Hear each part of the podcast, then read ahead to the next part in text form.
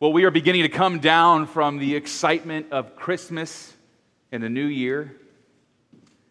And for many of us, that means a return to our routines, it means a return to the mundane. Our business administrator, Steve Wofford, reminded us of this as a staff this past week.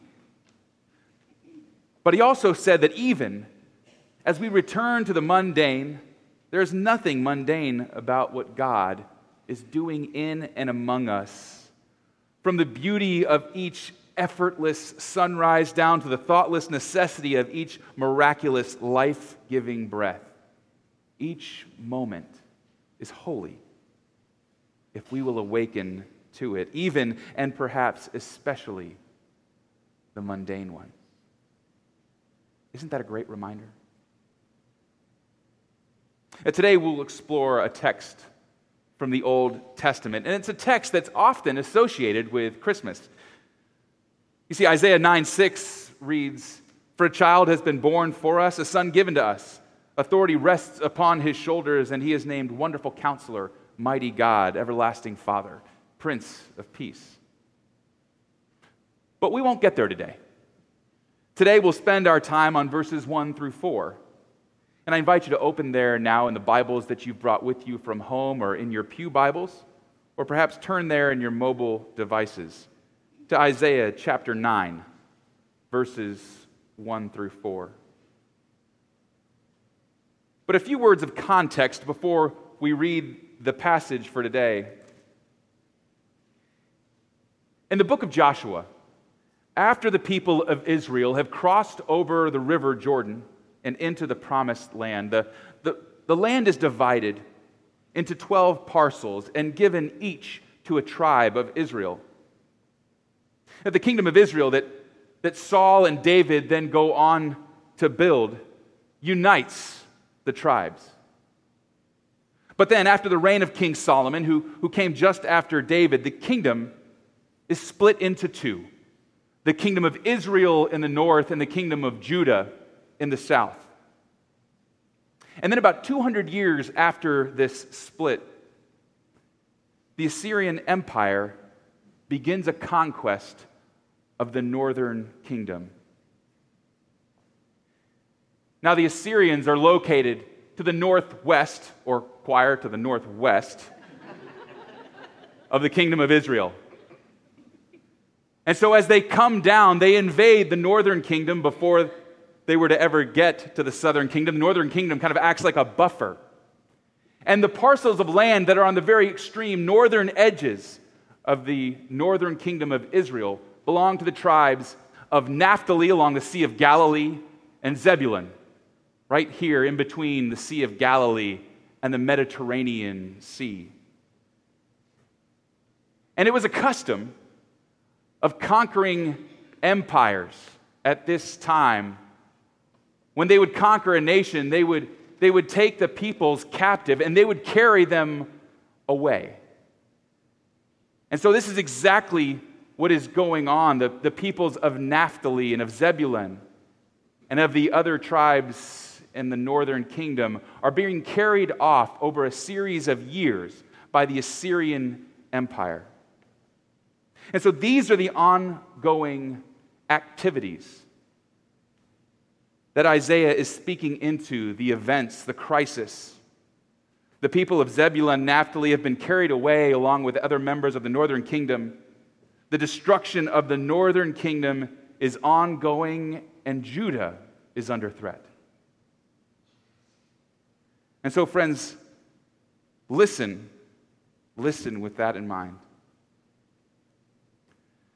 But there will be no gloom for those who were in anguish. In the former time, he brought into contempt the land of Zebulun and the land of Naphtali. But in the later time, he will make glorious the way of the sea, the land beyond the Jordan, Galilee of the nations. The people who walked in darkness have seen a great light. Those who lived in a land of deep darkness, on them light has shined.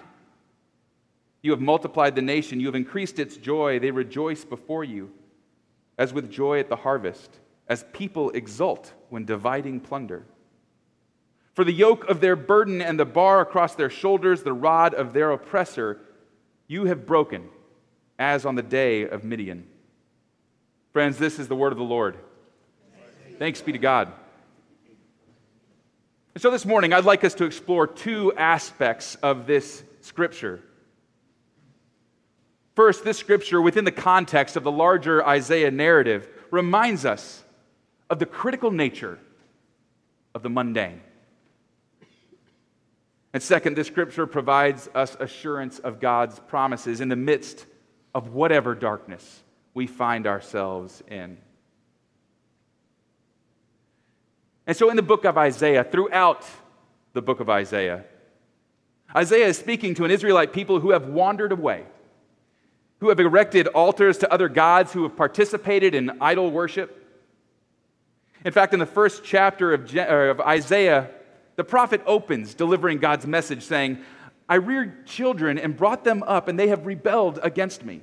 They have forsaken the Lord, they have spurned the Holy One of Israel and turned their backs on him. And then in Isaiah 8:13, just prior to the passage we read this morning, we read, The Lord Almighty is the one you are to regard as holy.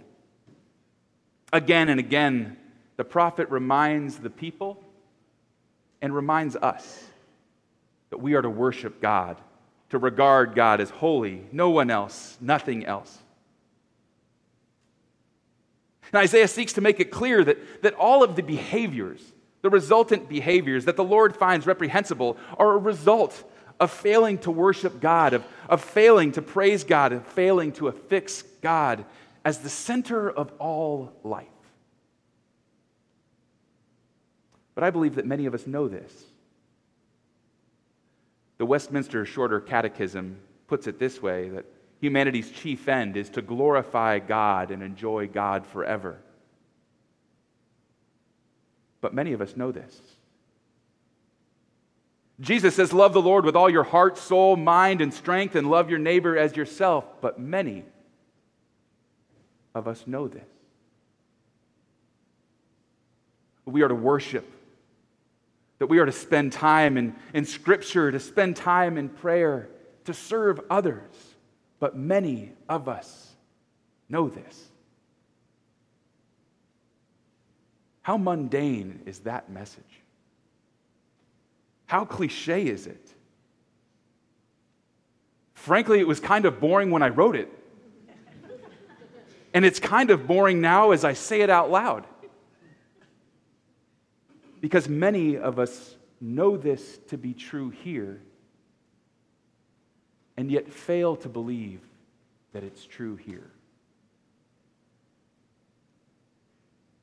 Many of us, I'm sure, have lists of New Year's resolutions that, and those lists often include behaviors that we would, that we would like to curb or stop altogether. Many behaviors which the Bible might refer to as sinful. But Isaiah's plea to the people through, throughout Scripture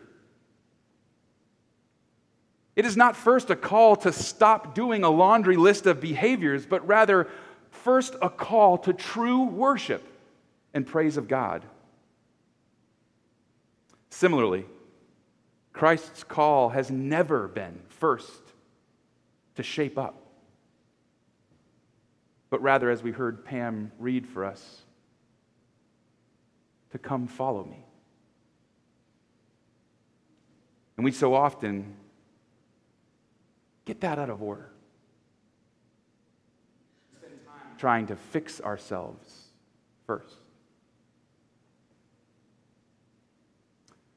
A classmate and friend of mine, um, Doug Harrison, is an ethicist, a former college professor, and a spiritual director to a number of clergy and in a blog post written about his own spiritual journey and, and linking gardening to his faith. He writes this, and, and he says this in the context of, of having been able to tend to his beloved garden for quite some time for a number of reasons. He says, I finally headed out back sun-blocked, gloved, and ready to salvage what I could of a garden wrecked by drought and negligence. My most treasured flower, this passion vine, was nearly leafless and had very little promise of blooming this year. And then I looked up. Apparently, the drought had only made the roots go deeper and the leaves reach higher. A dead lump of a tree had become a trellis to a stubborn passion vine determined to reach the sun. It had become a hanging garden, which I now realize promised with a smattering of blooms bigger than ever before. And it was today the spring equinox, and it bloomed for the first time this year. This year, I am not trying to wrangle my own soul, to fix my own maladies, or wrestle my heart to the sky. Instead, I'm just trying to look up.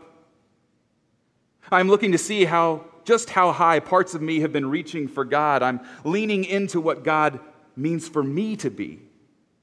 Food for some, beauty for others, rooted enough to keep living through the next season of drought. They call this worship. They call this praise. And interestingly, when I look up, some of the dead leaves fall away. Hear that again. They call this worship, they call this praise. And interestingly, when I look up, some of the dead leaves fall away. Friends, I think so many times we spend so much time trying to fix ourselves. When if we will just look up, the dead leaves will fall away. Our, our souls, our souls thirst for God, and, and we mistaken that thirst as a thirst for a whole host of other things. And the solution to our maladies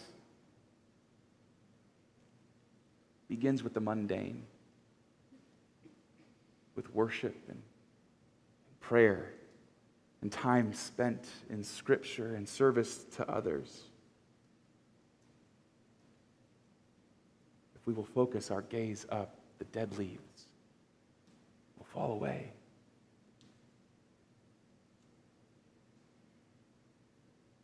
Friends, here's the good news is that even in the midst even in the midst of our getting it wrong regularly. Today's scripture provides us assurance of God's promises and God's grace, even in the midst of all that.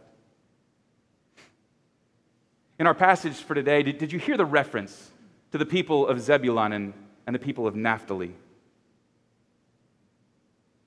You know, throughout Isaiah, as I mentioned, we read the people of Israel, including the members of these tribes, disobeying God. They construct idols, they, they worship other gods. They get it wrong a lot. They turn their attention, they turn their gaze to a whole host of other things. And yet, Isaiah declares hope for these people. Isaiah does more than that. In fact, Isaiah says, On you light has shined. Isaiah does this funny grammatical thing. Did you catch it? John C. Holbert is a former professor of homiletics with a PhD in Hebrew Bible or Old Testament. And he renders the translation of Isaiah 9 2 The people walking in darkness have seen a great light. You see, the word for walking is, is in the participle form, meaning action that is ongoing, walking. But the phrase have seen a great light is very clearly in the Hebrew in the past tense. The people that he's referring to, that Isaiah is referring to, have been taken off to captivity. They're not in the light, they are very much walking in darkness. But the prophet uses the past tense. On them light has shined. For a future action of God's deliverance, communicating the certainty of God's saving activity. You see, to the prophet, it's not a question, but a reality that in the prophet's eyes has already come into existence. In the passage that Dr. Maston read for us from Matthew, we read that Jesus left Nazareth and, and made his home in Capernaum by the sea in the territory of Zebulun and Naphtali, so that what had been spoken through the prophet Isaiah might be fulfilled. Land of Zebulun, land of Naphtali, on the road by the sea across the Jordan, Galilee of the Gentiles. The people who sat in darkness have seen a great light. And for those who sat in the region in shadow of death, light has shined. Matthew Matthew harkens back to a time of great darkness in the history of the people of Israel and God's salvific work and makes this connection to Jesus, to what God is doing now through Jesus, writing to these people under Roman rule, writing to these Jewish people who are very much walking in darkness and says, On you light has shined. Again, proclaiming the coming of God's light with the surety that it has already happened. Let me ask you where are you waiting on God's light to shine?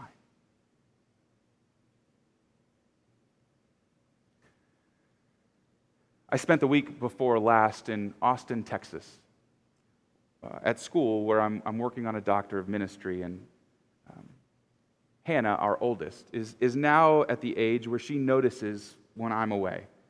And I'm grateful to say that, that she misses me.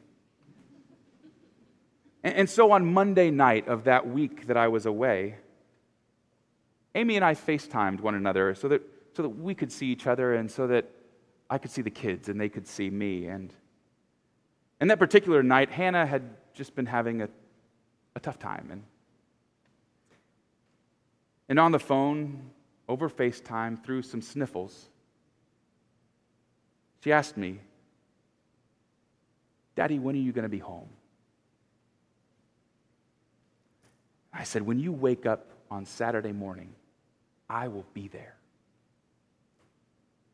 To which Hannah replied, Is tomorrow Saturday?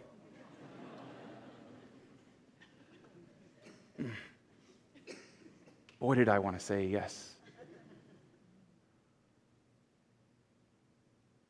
And how closely does that mirror our posture, our language with God with regards to the promises that light will shine on us in our own darkness? God, I, I know that you will do what you say you're going to do. God, I believe, but when are you going to do it? God, is tomorrow Saturday?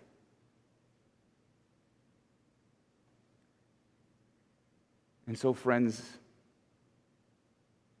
we are called to gaze upon the one that promises that Saturday is coming. We are called to, to look up, to fix our gaze upon the one that can speak of impending deliverance in the past tense because it is so sure. In the meantime, we are called to bind together as this community, to remind each other, to worship, to pray to spend time in Scripture to serve others. We are called to remind each other that light has shined, that light shines, and light will shine because of who God is. In the name of the Father, and of the Son, and of the Holy Spirit. Amen.